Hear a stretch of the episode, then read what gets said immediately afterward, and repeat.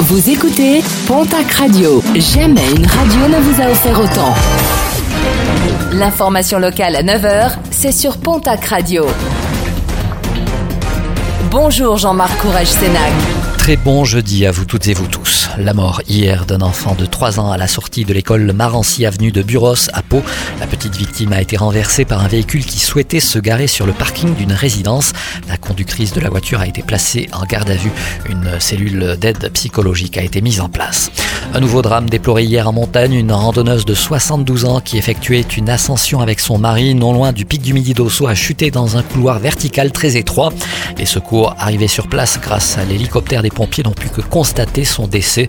Son corps a été évacué vers l'hôpital de Pau. Des peines de prison ferme de 3 à 10 ans prononcées hier par le tribunal de Bayonne à l'encontre de 5 trafiquants de drogue, des individus originaires d'Anglette et de Bayonne. En juin 2022 à Biriatou, les douaniers avaient intercepté un véhicule dans lequel se trouvait pas moins de 500 kilos de résine de cannabis. Une arrestation rendue difficile après une course-poursuite. À noter qu'un des malfrats, le plus jeune, a été condamné alors qu'il a depuis pris la fuite vers le Maroc. Un mandat d'arrêt international a été demandé. Un individu interpellé mardi par les gendarmes de la brigade de de l'Escar. Le 23 août dernier, il avait été aperçu au volant de sa voiture sur l'A64 alors qu'il roulait dangereusement.